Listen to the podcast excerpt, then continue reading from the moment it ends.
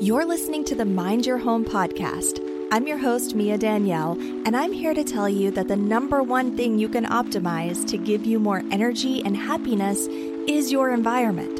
If you're tired of the chaotic cycle and ready to feel energized at home with more simplicity, more energy, and less clutter, then welcome to the Mind Your Home podcast.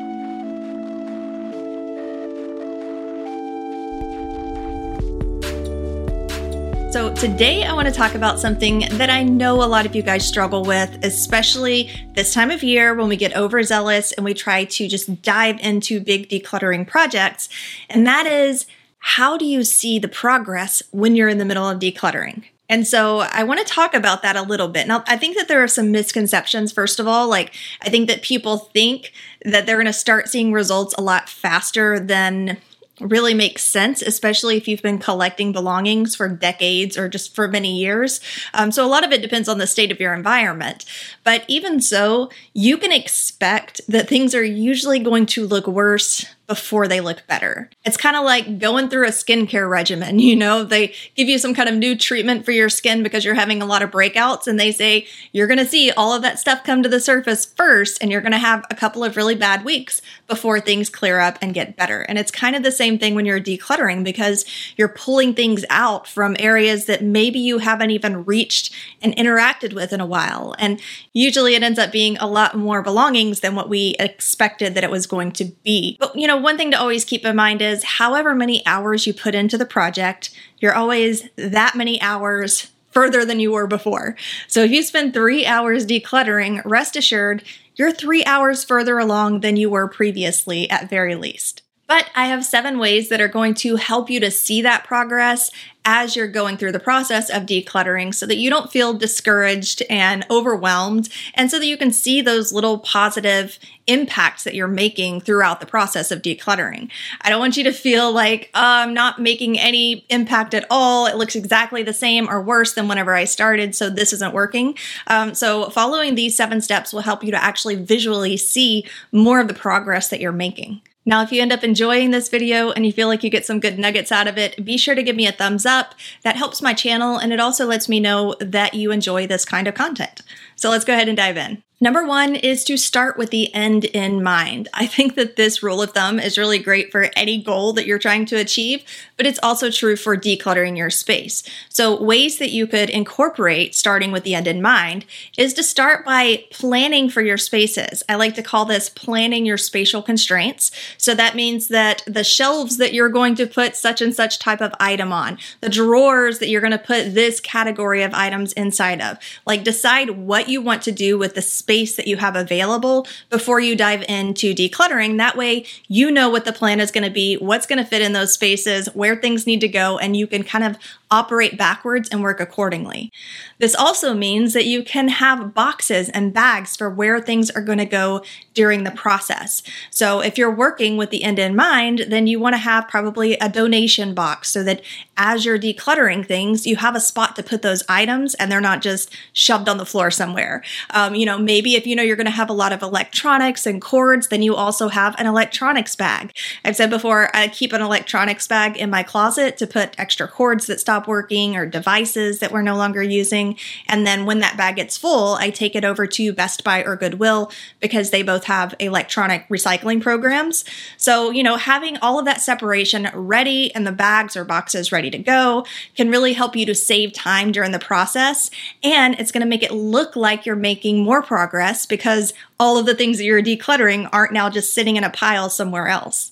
Number two is kind of a neat trick, and it's funny that it works, but that is to take a picture before and after each session of decluttering, especially before you begin the project and after you've completed the project. But really, it can be helpful to do each step of the process so that you can actually see visibly the proof of what you've done, in case you forgot. It's interesting that this works, but I've seen it work time and time again that people don't even realize how much clutter they have in their space until they take a picture of it. Our brain's job is to prioritize where our attention and our focus goes. So things that are always there, that are always in the background, on the walls, on the floors, eventually you'll stop seeing them. You'll stop noticing and seeing those things unless somebody points it out or unless you see it in a visual picture. You could walk into somebody else's space and see all kinds of clutter and boxes and pieces of items that they don't even recognize as being there anymore just because their brain has shut off the recognition of those items. So it can really be beneficial in an interesting way to just snap a picture, even using your cell phone, before and after each project. And I bet that you're going to see some major results that maybe you wouldn't have even noticed. Number three is to clear the surfaces before and after. Um, nothing can be more discouraging than to come in and clean out the backs of closets that were full of stuff and clean out drawers that were just jumbled full of random stuff. And then You've decluttered it, the drawers and closets look fine, but now all of your surfaces are holding random things. And you walk in the room and you think, Again, this looks worse than before I started. So be sure to do just a quick clean off of all of the surfaces. I like to do it before and after because when you do it before, then you have just a flat surface, a clean space to work with. And then of course after to bring things back to neutral. I recommend it twice inside of my video and blog post on 10 steps to declutter your room. The first step is to make your bed and the last step is to remake your bed, to tidy your bed. You know, starting out with that flat surface and then also coming back and ending with the flat surface. And again, this is where having that box and that bag of where things are supposed to go afterwards can come in handy. But if there are things that you're not donating that just need to go to other areas of the home, it can be a really good idea to also carry around a box or a laundry hamper and just collect all of those things inside of the hamper. And then once you're done with the project or the next day, whenever you feel like it, go around with that and actually put things back where they belong. Number four is to start with the eye catchers. This can really be impactful because if you're going to spend tons of time working on decluttering and organizing a space, and it's a space that you're never really going to get to see or interact with, you're probably going to feel a little bit disappointed after the fact. So, starting with a couple of the eye catchers, even if it's just on the superficial level of decluttering at the very, very beginning, and then you go into the deeper areas, it can make a difference. It can help keep the momentum and keep the positivity in the process going. I actually recently decluttered a friend of mine's house, and she's been sick, and things had gotten really out of control. There were many, many cluttered cabinets and drawers and just stuff all over the countertop. And I didn't clean the entire area because it was a lot of it was a lot of cabinets and drawers. But what I did do was I cleared off the counter surface, which was a large island. So I made sure that the large island was cleared off and looked nice. And then I cleaned out a couple of the cabinets and drawers. So the cabinets that I chose to clear out were the ones with glasses, right? So the one that had all of the drinking glasses and mugs for coffee and all of that stuff, the things that people are going to wake up and probably go straight to this cabinet. I know I do. Uh, or throughout the day, people are going to use this cabinet. I started there because I knew that that was the area where people were going to see the most effects, the most benefits. Um, the silverware drawer was another one that I decluttered and made it, you know, look a little more orderly and nice and had places for things and all of that good stuff. Because again, that's an area where people are going to frequently go and reach for things. So when you can do those quick eye catching areas, you'll start to feel more accomplished and feel like you're doing a little more. Even if you have more things to declutter that are behind the scenes, at least starting with the eye catchers can be a good idea. Number five is to focus on the sorting. Now, I've created a video called The Only Two Ways to Minimize. You can check that one out right here. And essentially, it's about choosing to go through the clutter one at a time versus choosing to select the things that you want to keep and then scoop up the rest, which is by far my favorite and the one that I recommend you do. When I say start with sorting, start by selecting. I can't say this enough. I mention it all the time because I really do feel like it's the easiest and the most impactful way to see results. Remove everything and then select the things that belong there and put them back. Super simple. All the things that you removed can then go into one of your boxes, either your box of things that you're going to put in different places throughout the house or your box that you're going to donate or recycle or whatever. Um, but the important thing is you're removing everything, and the only things that are going back in are the things that you've selected to keep. Number six is to clean the foundation as you go.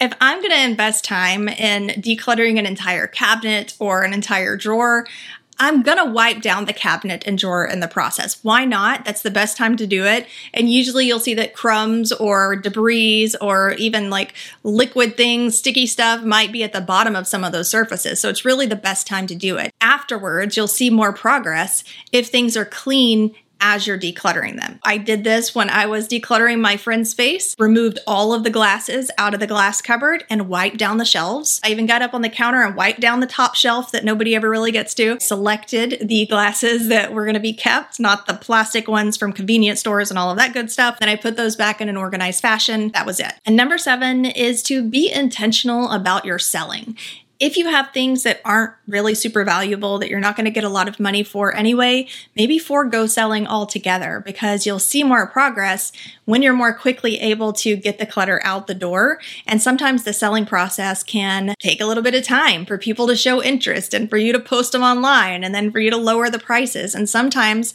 it can take so long that you forget to get rid of the clutter at all. So then you're really not seeing the progress. Use selling sparingly, you know, make sure that you're doing it for things that are worth selling.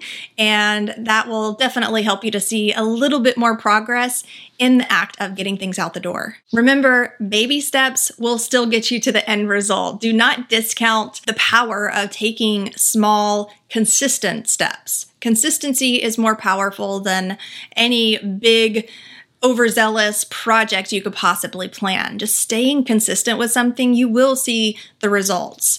But these seven steps were just ways to see them a little bit quicker during the process.